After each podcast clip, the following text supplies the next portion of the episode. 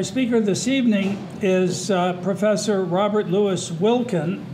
He's the William R. Kennan Jr. Professor of the History of Christianity Emeritus at the University of Virginia. He's also the chairman of the board of the Institute on Religion and Public Life, which is the publisher of First Things magazine, which I'm sure many of you have seen that fine publication. His new book, which we are gathered here this evening uh, to hear him discuss, is Liberty in the Things of God uh, The Christian Origins of Religious Freedom. Available on the table outside at the special Westminster discount, and I know Dr. Wilken will be happy to sign these books after his lecture tonight. Uh, so, this work chronicling the history of the struggle for religious freedom from the early Christian movement through the 17th century, Dr. Wilkins shows the origins of religious freedom and liberty of conscience are religious, not political in origin. I'm surprised you haven't been arrested for asserting that. Uh, this provocative book, drawing on writings from the early church as well as the 16th and 17th centuries, reminds us of how, in his words, quote, the meditations of the past were fitted to affairs of a latter, later day, unquote. I won't give any more of his lecture. Uh, Dr. Wilken received his PhD from the University of Chicago and he's taught at many of the prestigious universities Fordham, University of Notre Dame, Gregorian University in Rome, Lutheran, Lutheran Theological Seminary, and so forth. He's the author of more than 10 books, amongst which uh, are The First Thousand Years, A Global History of Christianity. I would particularly mention another of his books, The Christians as the Romans Saw Them, which was a, a book of particular interest to me and which I very much appreciated. So please join me in welcoming Dr. Wilken, who's going to tell us about liberty and the things of God. Thank you very much. It's my pleasure to be here. I'm very impressed, quite frankly, on a warm, midsummer Wednesday evening to have people coming out to hear kind of highfalutin talk about uh, matters of history and theology and so forth. And I'm not quite sure how I got here. All I do, I remember meeting uh, Robert Reilly at a National Symphony Orchestra concert. He was with a friend of mine, and we got to talking, and we uh, we both were complaining. Now, I don't want to offend anybody here, at the uh, the choice of music on our local uh, WETA station. Uh, and we just thought it was not generally too sophisticated, and we both had very negative feelings about Vivaldi. so that's all I remember, but then all of a sudden I get this um, email and coming out here, and so I'm very happy to talk about this book. Um, and what I'm doing is try to give you a brief summary and then give you plenty of time for, for discussion. So now, in the Supreme Court case, Minersville School District versus Gobitis in 1940, it upheld compulsory pledging of allegiance to the United States flag in schools. Justice Felix Frankfurter, writing for the majority, said centuries of strife over the correction of particular dogmas as all inclusive and all comprehending faith led to the inclusion of a guarantee for religious freedom in the Bill of Rights. In other words, it was because of the religious conflicts that we got talk about religious freedom in the Bill of Rights. Three years later, the court reversed itself in Virginia State Board of Education versus Barnette that prohibited students from being forced to recite the Pledge of Allegiance. Justice Frankfurter's statement in the early case that religious freedom arose against the backdrop of religious wars then became part of the historical understanding of religious freedom in United States jurisprudence. In another case, 47, Everson versus Board of Education, the debate centered on the use of public funds to support busing children to parochial schools.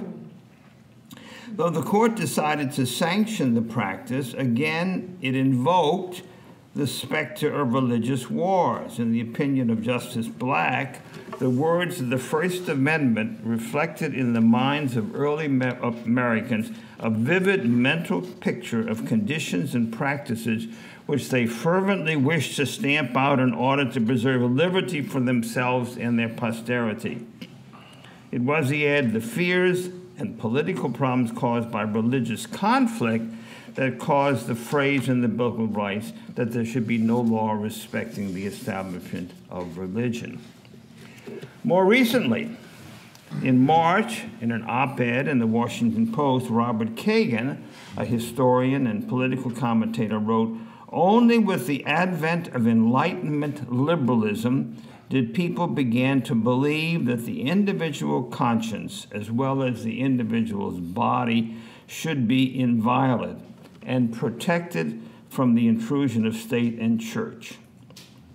Kagan, very learned, sophisticated man, reflected a conventional view that religious freedom was brought, back, brought about by the Enlightenment, 18th century. Like others, he assumed that by the end of the 17th century, the fanaticism of religious believers gave way to the cool reason and skepticism of philosophers and this in turn led to ideas about liberty of conscience and religious freedom.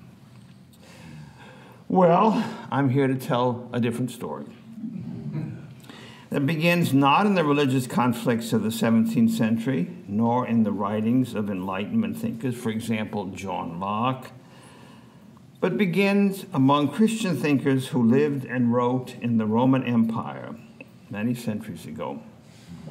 It is a tale not of political accommodation to deal with religious conflict, but of inwardness, of spiritual freedom, and obedience to God.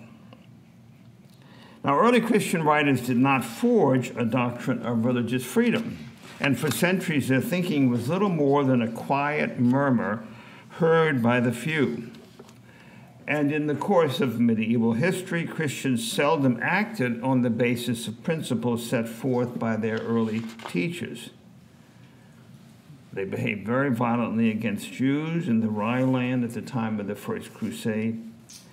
They executed heretics, most famously Jan Hus, the Czech reformer. They forced the conversion of Muslims in 16th century Spain. But these early writings defending the freedom and the dignity of human beings were not forgotten and laid a foundation on which other later generations could build. Only as the inheritance of the past was buffeted by the rough torrent of occasion, that's a phrase from Shakespeare, the rough torrent of occasion, the Reformation of the 16th century did a full doctrine. Of religious liberty begin to take shape. Now, in antiquity and in the cities of the Roman Empire, religion was an affair of the community as a whole. Through public rituals and private ceremonies, the ordinary and extraordinary events of communal life were set within a sacred and cosmic frame that bound all people together in a single religious and civic community quite alien to our experience. No form of social life was wholly secular. Because religion was so much part of the fabric of life, the Romans were suspicious of foreign cults. But most religions, coming largely from the east, from Egypt or Syria, further east, conformed to Roman ways and learned to participate in the public sacrifices, which was the main ritual event but not the Christians. When they refused, one Roman governor in North Africa asked, Why do you malign our sacred rites and worship and venerate and do not worship and venerate the gods all of us worship and venerate? And of course, that was the basis for the persecution of Christians. In response, one person I'm going to talk about is a man named Tertullian. He was a first Latin Christian writer, North Africa, wrote apologies in defense of Christians. Now, here's a passage from Tertullian. I'm going to come back to this passage as we go along here. It's written to the Roman governor, a man by the name of Scapula. So Tertullian wrote, in the midst of persecution, It is only just and the privilege inherent in human nature that every person should be able to worship according to his own convictions. For one person's religion neither harms nor hurts another. In matters of religion, coercion has no place, for religious conviction is a voluntary act that cannot be forced. It must be held willingly. Now, he's not making a legal argument because there was no basis for that. His case is moral and theological, and it has really two basic premises.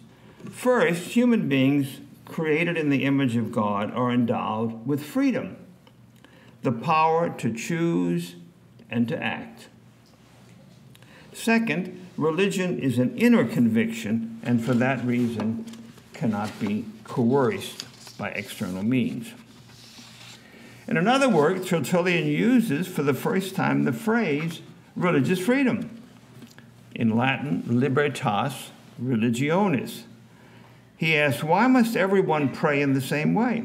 Let one man worship God, another Jupiter.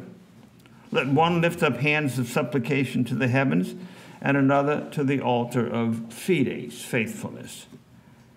Do not, he writes to his Roman audience, foster irreligion by taking away freedom of religion, liberty of religion, and forbid free choice with respect to divine matters.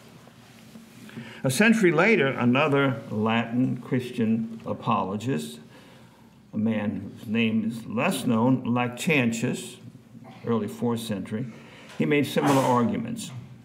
The central issue he wrote to his Roman persecutors is that the Romans will not allow God to be worshiped by others, that is, in other ways. That is, not according that is to be worshiped not according to the conventional religious practices of the city in which they live. Instead of trying to persuade us by arguments, they rely on force. Surely they know that religious worship cannot be compelled. And those of you who remember some of your Latin, religio cogi non potest. Religious practice cannot be compelled. Only words are effective, he said. If one resorts to blows, there is no freedom of choice. So that's the first point. There must be freedom because human beings are endowed with freedom. But there was something else in those early years. Through the writings of the Apostle Paul, the term conscience enters the vocabulary of Christians. Now, for the ancients, conscience comes from the Latin word scientia, which means knowledge, and then con means with, knowledge with. Conscience really was an awareness that one's acts carry moral significance, that you remember what you have done. The term was used retrospectively to signify what we would call consciousness, not our sense of conscience.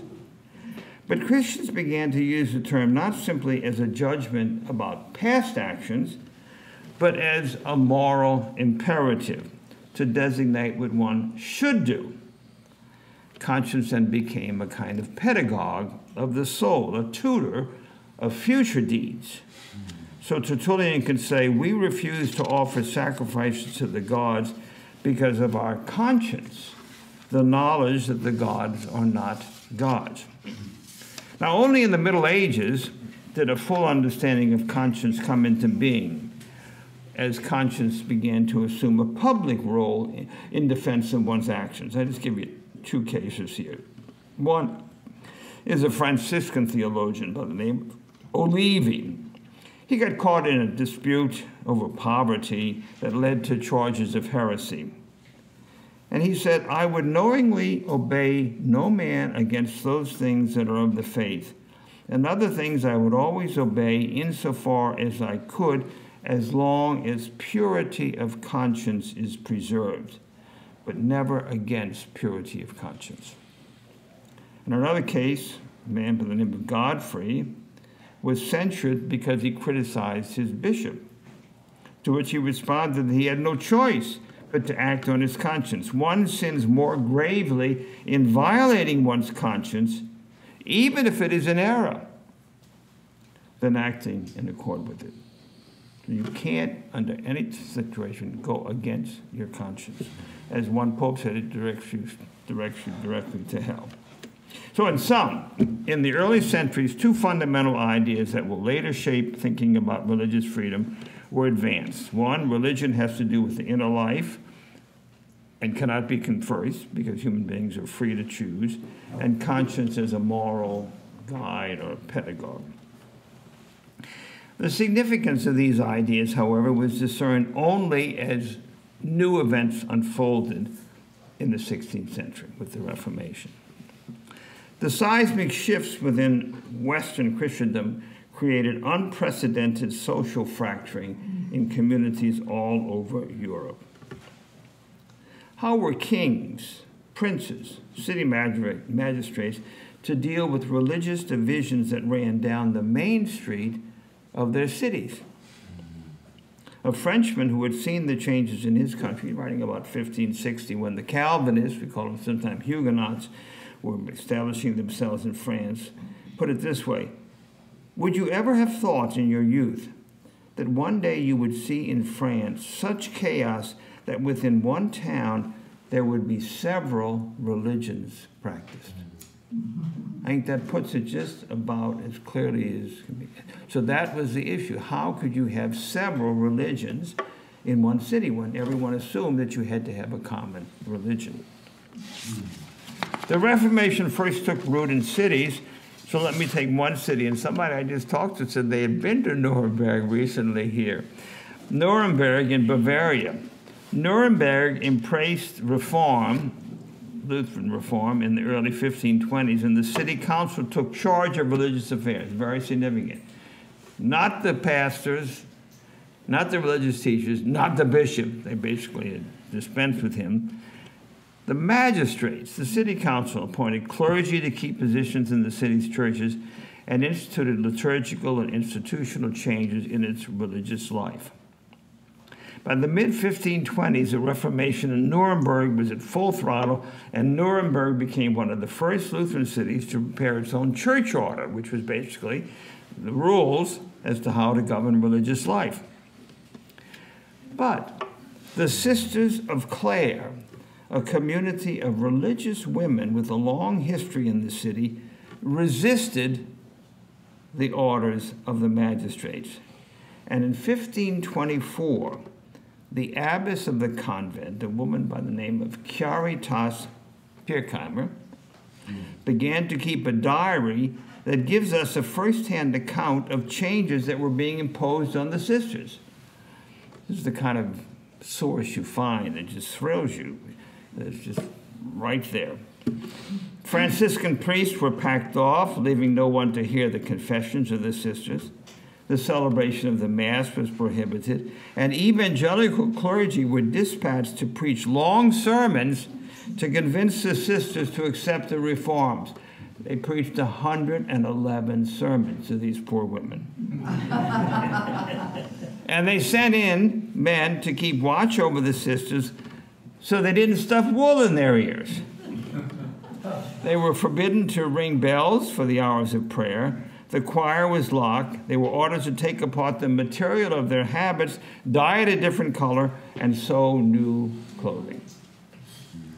The aim of these orders, wrote Caritas Pirkheimer, was to destroy our cloister and all spiritual life. And in a poignant passage, she said that the convent had served God for 250 years, and now we are being forced to accept the new faith the Lutheran faith.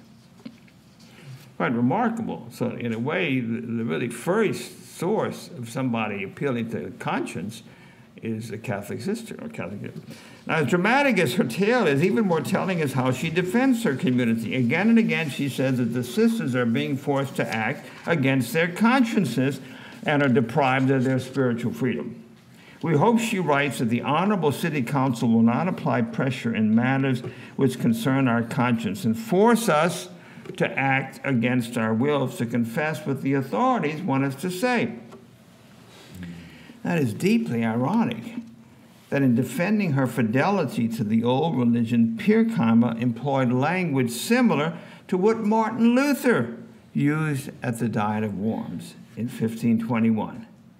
When asked to recant his teachings, he replied, My conscience is captive to the word of God. I cannot and I will not recant anything. To go against conscience is neither right nor safe. God help me. Amen. All heard that. Now, legend has it that at Worms, Luther also said, Here I stand and cannot do otherwise. So we don't really have any uh, textual evidence of that. However, one of the sisters of the Franciscan community, Katharina Ebner, did say, Here I stand and I will not yield. Whether she was the first to use the phrase, I do not, here I stand, I do not know.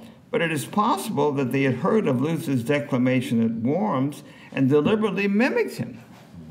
Or perhaps it was a Catholic sister who first said, Here I stand. The important point, however, is that the Franciscan sisters and Martin Luther shared a common understanding of conscience handed on in medieval Christianity. Liberty of conscience was not the creation of the Reformation, and it did not mean a right of private judgment. It meant obedience to God. There was something else in Nuremberg, another challenge. The Anabaptists, Anabaptists are the most radical reformers, called for adult baptism or believers' baptism, so we call them Anabaptists to rebaptize. They claimed to return to the Christianity of the New Testament when the church was made up of small communities of fervent believers. So they formed independent religious associations with their own confession of faith, met separately for worship, and elected their own leaders. And it was this, electing their leaders, that the officials, the magistrates, could not tolerate. They said, Let everyone believe and confess whatever he wishes. That's no concern.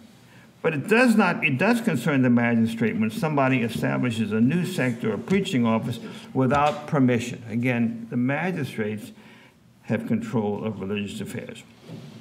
Now, the Anabaptists are very significant because they represent a fundamental shift in the understanding of the relation between the church and society. By establishing independent sects, they undermine the historic view that religion was the bond of society, the vinculum societatis, that there could be no peace or social cohesion without a common religion. As one member of the city council put it, the devil seeks to open a terrible breach in our ranks so that the Word of God, true uniform religion, Christian order, and the power of the sword of secular government would be completely reduced to rubble. So they were really revolutionary. But here again, there's another voice a clerk in the city chancery named George Freilich. And he challenged the right of the civil magistrates to regulate religion in the city. Not for suppressing the Franciscan monastery, but for outlawing the Anabaptists. And he wrote an electric memorandum entitled Whether Secular Government Has the Right to Wield the Sword in matters of religion, matters of faith, actually. In it, he asserted that the secular government had no authority in religious matters.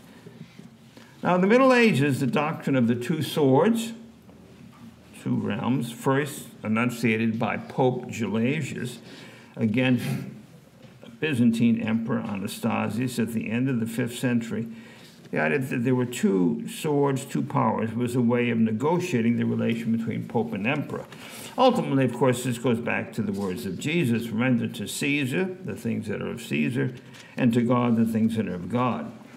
But in the new Protestant cities, like Nuremberg, and territories where there was no longer a bishop or a pope, the distinction of the two swords had become anachronistic.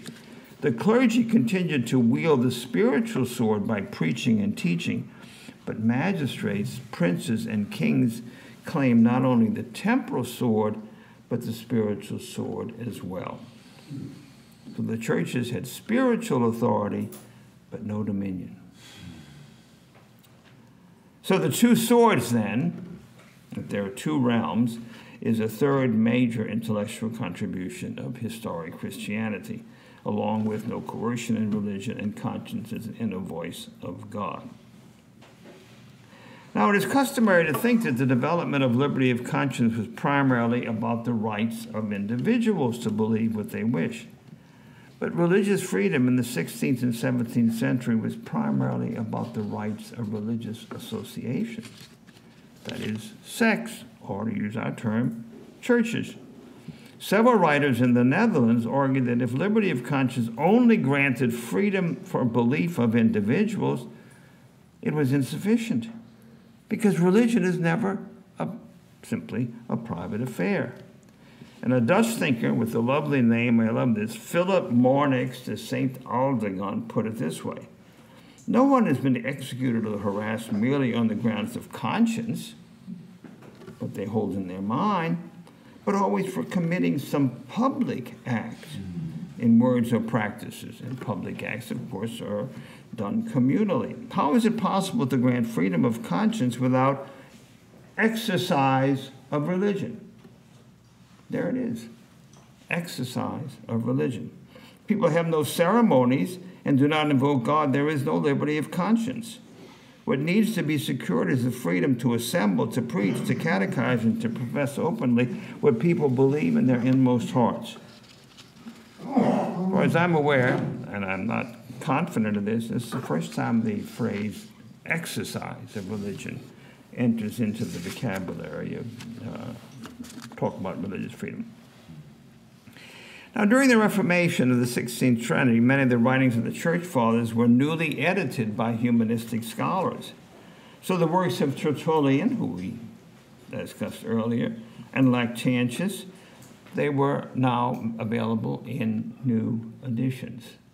And what happened is that people, as they were suffering persecution, they read these works and they said, well, they're talking about the same thing that we're experiencing now. So they began to turn then to these early Christian texts. So by the beginning of the 17th century, there were collections of early Christian writings on religious conversion, and these then became cited by those defending religious freedom. And this familiarity with earlier writers had a steadying effect on the judgments of religious and political thinkers allowing them to see the conflicts of their own times with eyes trained by the past. So, memory is an essential element of Christian intellectual life. Now, by the first decades of the 17th century, all the nations of Western Europe, Europe faced similar challenges how to deal with dissenting religious communities living in their midst. The most radical critics of the alliance and throne and altar were the English separatists. These are names that you probably never heard Thomas Helwys, Leonard Busher, John Murton, and of course Roger Williams, who you have heard. Williams is the better known, but I want to talk briefly about Helwys. He died in 1616 he lived for a time in the Netherlands where dissenters had put together a collection of passages from the early church, including Tertullian and Lactantius, Uh, as well from later writers. He returned to England to support his fellow Baptists who were being persecuted, but within months he was arrested and confined to the Newgate prison where he died. But he wrote a book, A Short Declaration of the Mystery of Iniquity, published a few years before his death and it offered a sharp critique of the Church of England, whose bishops, he writes, force and compel men to submit to its conformity. What was conformity? Wearing the surplice, making the sign of the cross, chanting, and organs in the churches. The king's earthly power, he wrote, cannot rule over the souls of men. Now, as a member of a persecuted group, Helwys was aware that there were others, most notably the Catholics in England, who were struggling to survive in a society governed by the Church of England. Helwys hated the Catholics, and he considered them idolaters, Nevertheless, he thought the king should not provoke evil against the Romish religion. King has no more power over their consciences than over ours. And that is not at all. But most remarkable, this is early 17th century, the same principle, he said, had a bearing on Jews and Muslims. Let them be heretics, Turks, Jews, or whatsoever. It appears not to earthly power to punish them in the least measure. And I think that's probably the first time that you really get uh, an argument based on a philosophical and theological um, base, basis that addresses the question of freedom of religion in relation to Jews and Muslims. Now, by the mid 17th century, texts from the early church remained part of the arsenal deployed by advocates of religious freedom. This is particularly evident in the writings of John Owen, a separatist theologian. He would be identified with the Presbyterians. He preached a sermon the day after the execution of King Charles I since 1649, during the Revolution in England. He appended a long essay on toleration, in which he cites in Latin. It is amazing how well these people knew Latin. I mean, it really was just second nature to them. And in it, he quotes in Latin several passages from Tertullian's Apology, his To Scapula, Lactantius, and a passage from Gregory the Great. Gregory the Great, of all the church fathers, has the, I think, the clearest or the deepest sense of irony. Gregory said, beating a person with stripes, whips, is a new kind of preaching. But Owen's most original contribution was what he had to say about conscience. Some had argued you have to think of this situation. Here you have the established Church of England, and it was illegal not to go to the parish church, and you would be fined. And so some said, well, you know, go to the parish church. You can believe whatever you want, but still go. And uh, Owen addressed that on. The defenders of that practice Granted that magistrates have no power over inward thoughts and persuasions of the mind, but it is within their authority to determine outward worship. And that's what they were interested in. Owen was appalled. These crude and undigested notions give no relief in the matter before us how one should worship God. Now, Owen had read very deeply in Thomas Aquinas, and he argued that conscience is an application of knowledge to some act. It's not just what's in your mind, it has to do with what you do. If it does not extend to practice, the nature and being of conscience is overthrown. And then at that point, he invokes early Christian teachers who openly pleaded for a liberty of religion found in the law of nature. But again, he's thinking of Tertullian and the treatise that I began with. So he conflates two phrases, one of them human right and another one natural capability, to mean natural right and equity and concludes liberty of conscience is a natural right. Point is, it's not something that the government grants. It's something that one have, people have by the very fact that they are free human beings. It's not based on the laws of society, but the law of nature, and men cannot be divested of it. And this leads me finally to John Locke, who was Owen's tutor in Greek at Oxford, though he was the younger one. And his letter concerning public toleration, which is probably the most important document that most people turn to when they want to study the history of, of religious freedom, um, was published a few years after Owen's writing that I've been quoting. And Locke is working with ideas that reach deep into the Christian past. I mentioned only two points. For Locke, like others, Roger Williams, the distinction of powers, spiritual and civil, is fundamental. He wrote, I esteem it above all things necessary to distinguish exactly the business of civil government from that of religion, and to settle the just bounds that lie between the one and the other. So that was a way of dealing with religious diversity. Religious faith, secondly, is an inner conviction. Locke writes, all the life and power of true religion consists in the inward and full persuasion of the mind. Faith is not faith without believing. For that reason, civil authorities cannot force people to oppose the dictates of their own conscience. Locke wrote, Christian religion lies, the business of Christian religion lies in the heart, and he cites Psalm 51. All that God looks for in his worship is the sacrifice of a broken and contrite heart. So Locke stands in the same tradition that formed John Owen, William Penn, who I haven't discussed, Roger Williams, and others, but he differs in one notable respect. He does not quote Christian authorities. He quotes the Bible, but no Christian authorities. The letter concerning toleration is the work of a philosopher informed by Christian thinking. It's not a theological treatise. One reason it came to be held in such high regard in the generations after his death.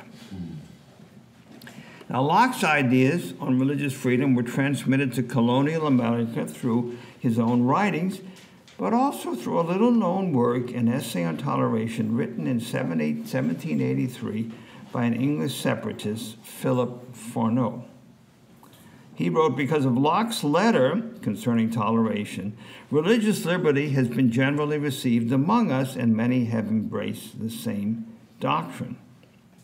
And he highlights two points.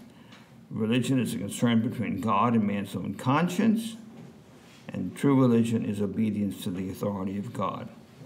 Now, James Madison had read Furneaux's essay. In fact, he had made a, uh, an exerted effort to get a copy of it and was sympathetic to his arguments. And in the spring of 1784, some Anglican politicians, led by Patrick Henry, proposed a bill to support teachers of the Christian religion by a general tax. In other words, we're going to extend the establishment to other uh, beside the Anglicans.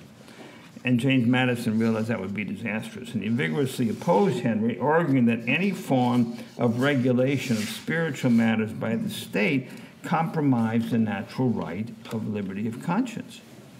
And he agreed to write his famous memorial and remonstrance. In it, he asserted that the religion of every man must be left to the conviction and conscience of every man.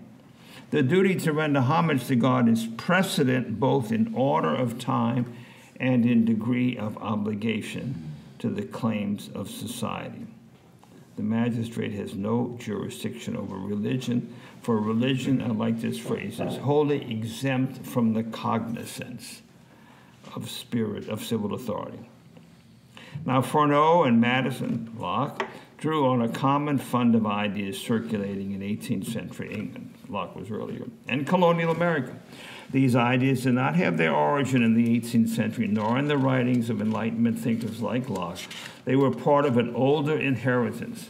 Neither Furneaux nor Madison use explicitly Christian language, yet the provenance of their thinking is unmistakable.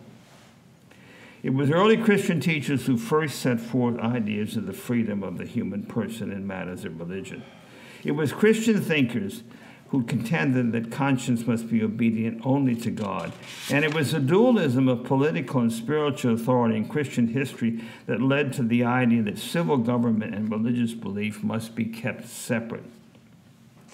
By the 18th century, ideas on religious liberty advanced by earlier Christian thinkers had become the property of all, consonant to reason as well as agreeable to humanity, as Furneaux wrote.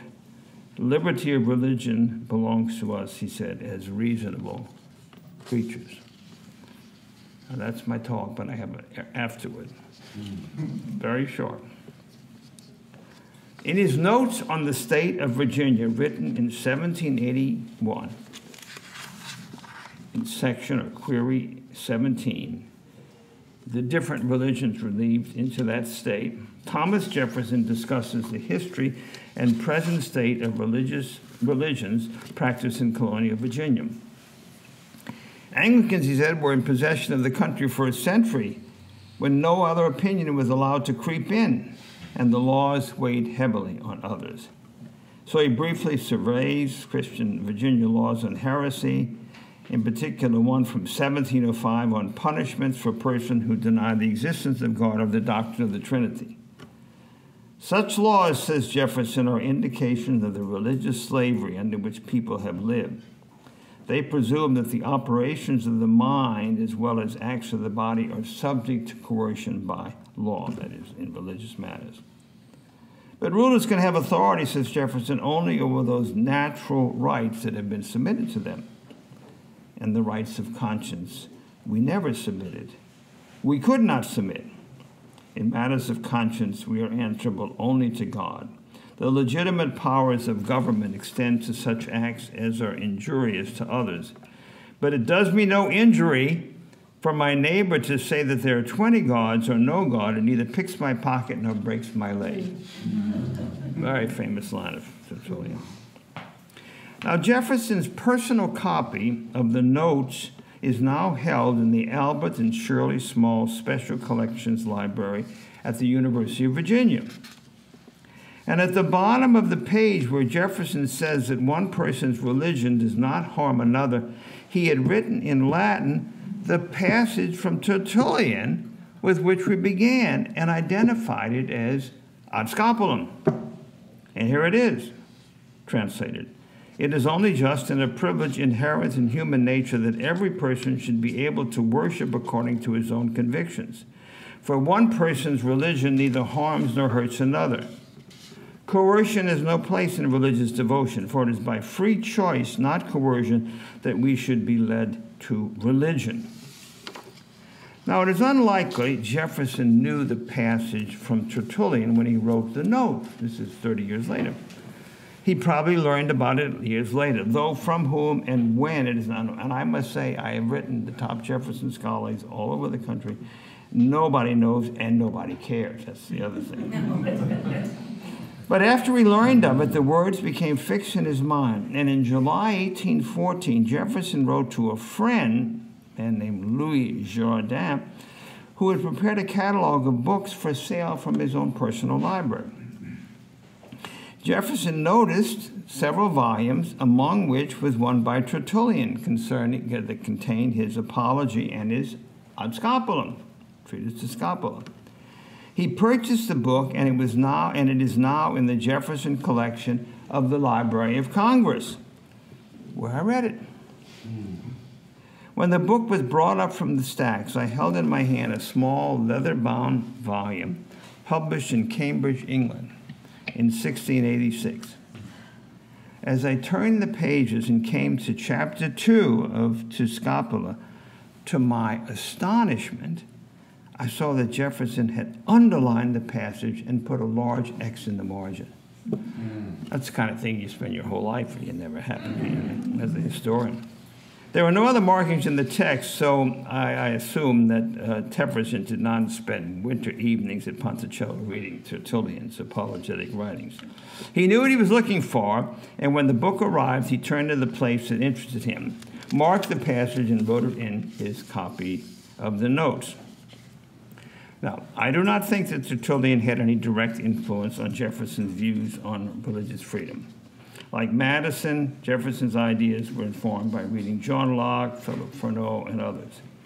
But Jefferson was endlessly curious and had a lively interest in religious matters.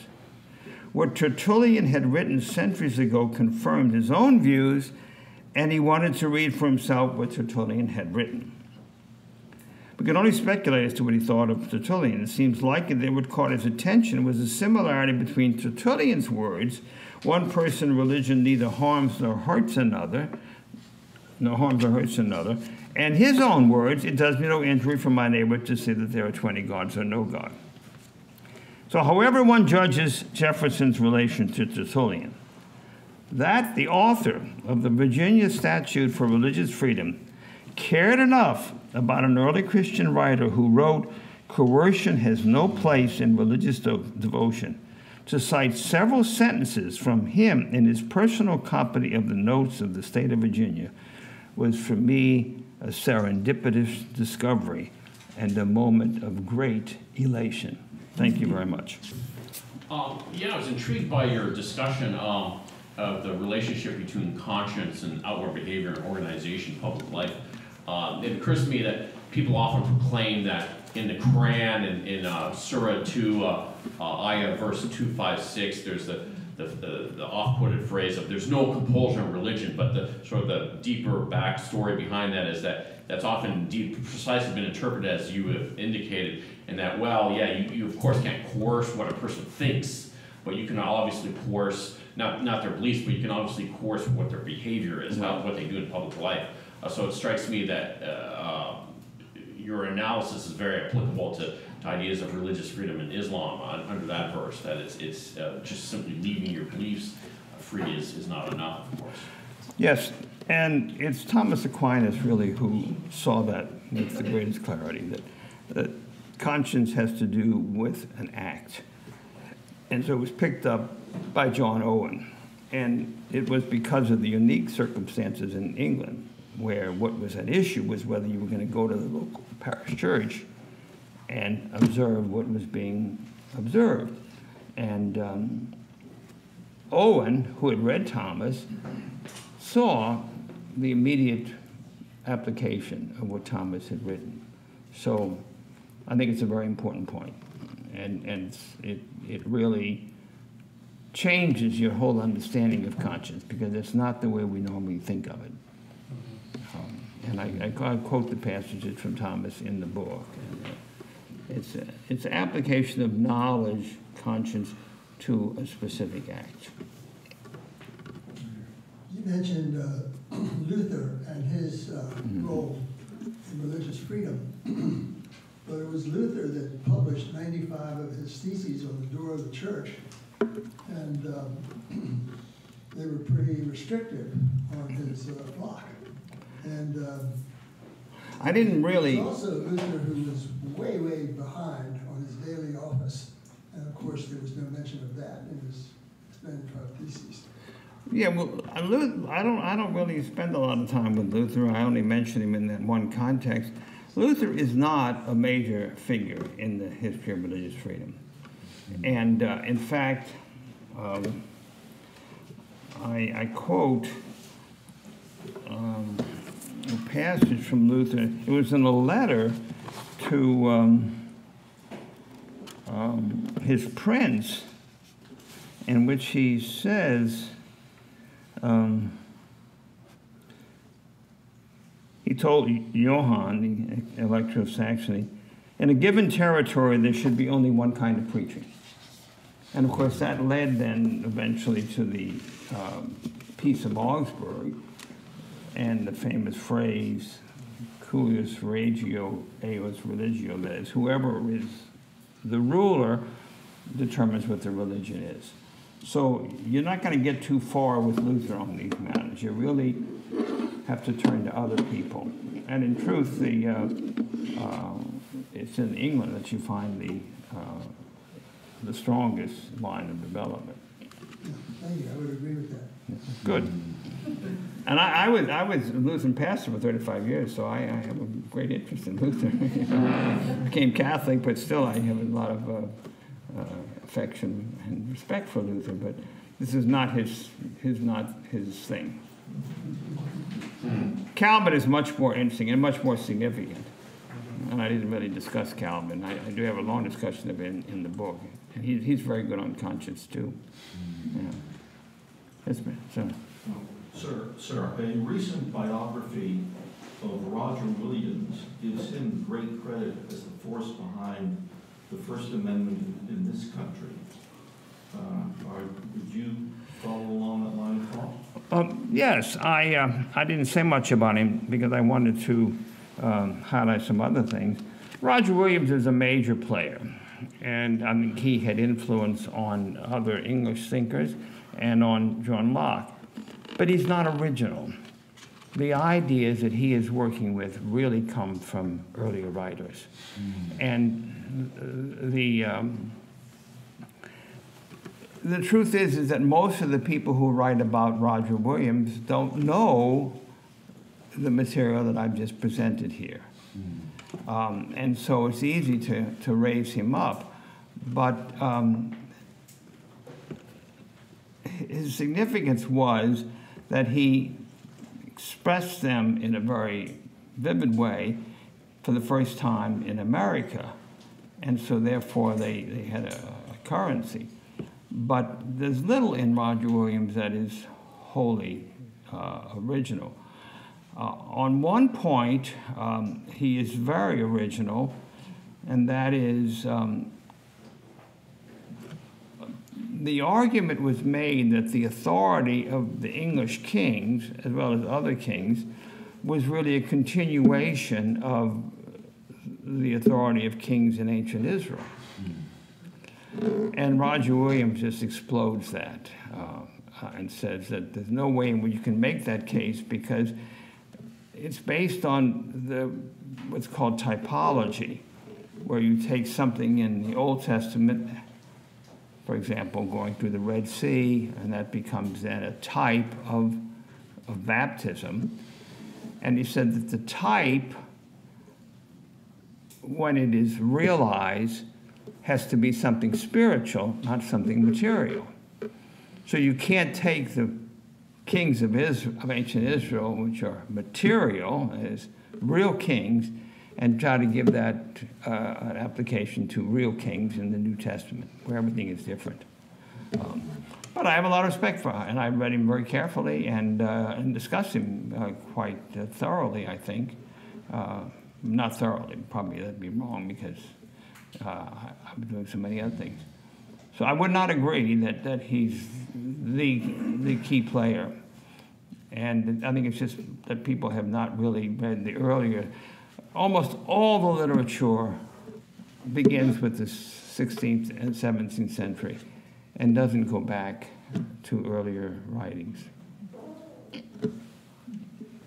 Yes, sir. Sir, I really appreciate that. That was really interesting. It looked like the foundational thought that you were purporting is that, you know, starting with a faith or starting with an idea about God, you know, leads to other things. But I'm curious, it makes me think about what if one has a wrong idea of God and starts off? Does that, can that affect the rest of the train? Because we mentioned the Luther quote that he said, whoever is in power can determine what's the right religion, or something like that. Yeah, but I don't That think that's a question of, of, of wrong ideas of God. Uh, Luther didn't have wrong ideas about God. I think he was pretty good on that.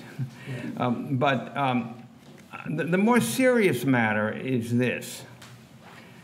The whole argument that I presented assumes the reality of God and the nature of human beings created in the image of God.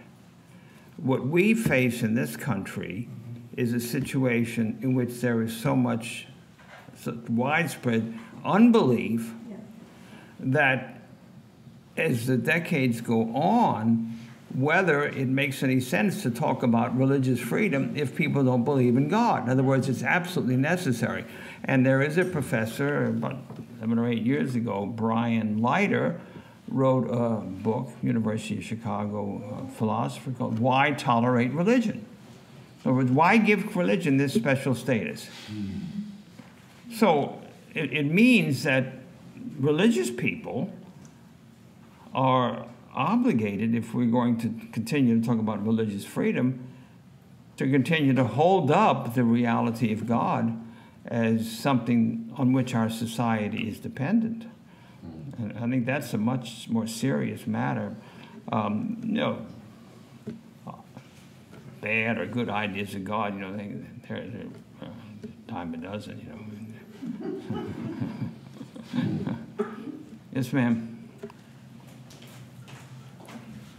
The premise that one person's religion doesn't harm hold or it? hurt, It has to be held. No, no, strict. premise There. that one person's religion doesn't harm or hurt another, Um, how does that square with, um, an unnamed religion, let's say, that in, by its definition, um, says that all others are wrong, or I think coercion is also part of the ideology behind it.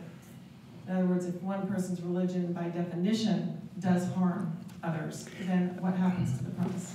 Right, and I think that, that has to be, and you, you- you touched on the right point. To say that one person's religion doesn't harm another, it means that the normal practice of one's religion does not affect someone else. But in fact, religion is, for all of its history in, in its many different forms, has been harming people. And so it, it's, it's more of a, a, a intellectual concept that one has to say that in principle, religion, because of its nature, but religious people do all of the things that are not of the nature of religion. So, yes, I think that's a legitimate critique. Um, yes. Is somebody else here? Yes, sir. Um, It seems like that would run into some, seems like that would run into some conflict with regard to Catholicism and Protestantism, which defines itself in, in opposition to Catholicism. I mean, it- it is Protestant protest against Catholicism. um, And in fact, um, um, for, um, for all of his toleration, as I recall, Locke was um, intolerant of Catholics. Catholics in public office. Yeah, he, he, he was, he was, exactly. And then taking that one one step further, I, I, I, I guess I betray my, I might be betraying my own ignorance here because I just came across this, but, um, in George Will's book, he, and he identifies himself as an amiable atheist. Uh, he, it's sort of like the guy who doesn't believe himself, but he wants everybody else to. you know. Yeah. Um, uh, He, he, he, he stresses the importance of Protestantism to consent of the governed, the consent of the governed as a, as a bottom line source of governmental legitimacy. Uh, In the, um, you know, the, the Protestant religions taught uh, an unmediated relationship between the individual and God, and both of them, in other words, both democracy and that belief system eliminated the middleman. And I, I don't really, I think that's kind of a, a caricature of Protestantism. Um, first of all, Protestantism is not one thing, as we all know, but um, I, I think that that's only the most radical form of Protestants would say that. Certainly, Lutherans, Episcopalians, Presbyterians, that is not how they understand the relation to God because you have sacraments, you have church authority, you have institutions, you have liturgy, worship, and so forth. Um, I think that's that's a caricature of Protestantism. Uh, and I think Protestantism, even though we use that term, is is not fundamentally a protest against Catholicism. It had a, a, a deep understanding of the nature of uh, God and the Scriptures, and was very positive. I uh, I just don't um, see it that way. And and of course now this far from the Reformation, um, it's just not the way people think uh, who are Protestants. Um, I mean, I've, I've spent the last, I don't know how many, 15 years involved in evangelicals and Catholics together, you know, trying to formulate ways that we understand. And um, I mean, what we share is so much deeper than where we dif- differ with one another. I'm, I'm talking in more proximate terms, that was eighteenth century, um, founding of America and John, John Locke. Well, you're absolutely right about Locke. I mean, he's very, very good. He, he had real trouble with the Quakers. Uh, and he had trouble with anybody who's a non-believer because if you don't have any belief in God, you can't have the bonds, you know, legal bonds that, that society requires when you make a, a pledge, something and so forth. And of course, the Catholics. Um, but uh, Helwys, who was really the same world as Roger Williams, he was unequivocal on that. So Locke and Locke just didn't go as far as as he could have. Uh, and he, you know, he himself was the Church of England.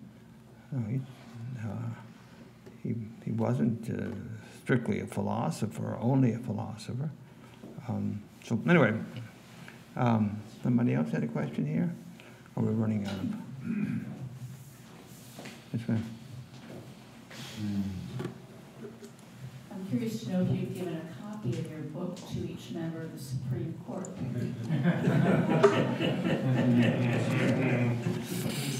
No, I haven't. I um, and I, I don't. I, I think that they will find out about it if if, if the, the, the thing is, as you can see from tonight, it it obviously touches on things that are in the current discussion, but it's basically a historical work of trying to give a background, and. Um, and I, and I deliberately didn't take this because I don't think it's really something I could do well, and uh, I, I don't think I think it would destroy kind of the the character of the book.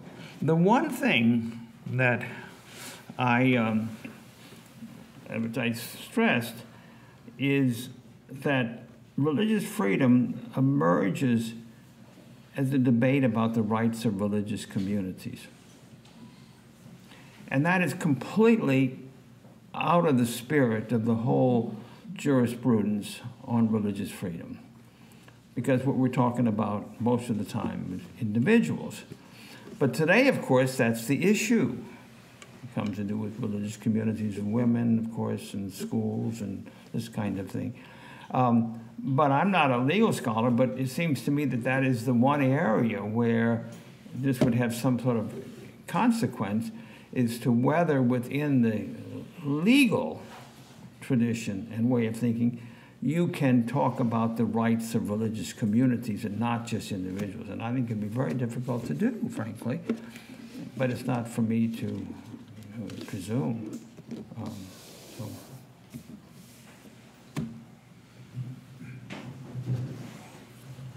Thank you very much for that excellent talk. I, this is a rather broad question with which to wrap things up. Uh, but the, as you know, in, in, the American founding, there was a deep understanding of natural law, natural rights. Mm-hmm.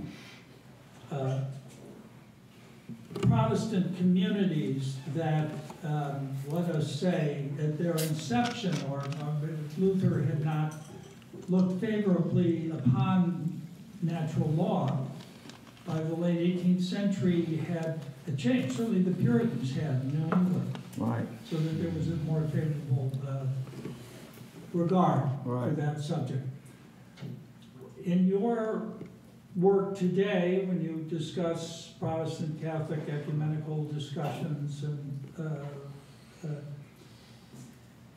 it would seem that that subject of religious freedom has to be uh, shared embedded in, in that conception of natural law. Do you find that a common ground or one that needs to be developed? It does, and um, we are now, and I think that this, even though it doesn't give a lot of information on that, John Owen, the way he put it, uh, uh, that it is something that is given in nature and is not something that is, is granted by the state. Um, so in, in that sense, the whole thing presupposes natural law. Today, very, very significant, um, Secretary of State Pompeo has established a commission uh, on unalienable rights about a month ago. And the reason why he's doing that, I think it's pretty clear, is that rights which are based on natural law, like freedom of religion being one of the prime right properties of have now become social and economic rights, um, which are basically determined by courts and legislatures, and then they are uh, imposed on, on the populace. And he appointed Mary Ann Glendon as head of this commission. So it's clear that what he's he's aiming at is to try to put some check, and, and the reaction was was very quick and very vigorous because you could see that this was a way of trying to say you can't just talk about rights, rights, rights, rights, and just spin these out. New proliferate is the word that he uses, and there's a nice book. Um, I just wrote a little uh, briefly noted for First Things by a guy named Aaron Rhodes. Worth reading. He was. Uh, um, head of the Helsinki uh, Institute on Religious Freedom for about 15 or 20 years. And this is called The Desolation of Human Rights, uh, the desolation of rights. And that's his argument, is that rights which had a natural law basis now have become rights that are created by legislators and states. And that's exactly where we find ourselves today. And you can bet that once this commission gets rolling, it's going to be power beaten, beaten, beaten, beaten, because it, it, it clearly is running against, um, and you know, the way that term, in fact, um, um, my last little line in this review, I just sent it off, is that uh, uh, his book is a rebuttal of the ignorance and fatuousness that uh, affl- afflicts uh, discussion of rights today. Very rare. This book by Rhodes is really good, really good. That's all. Well, thank you very much.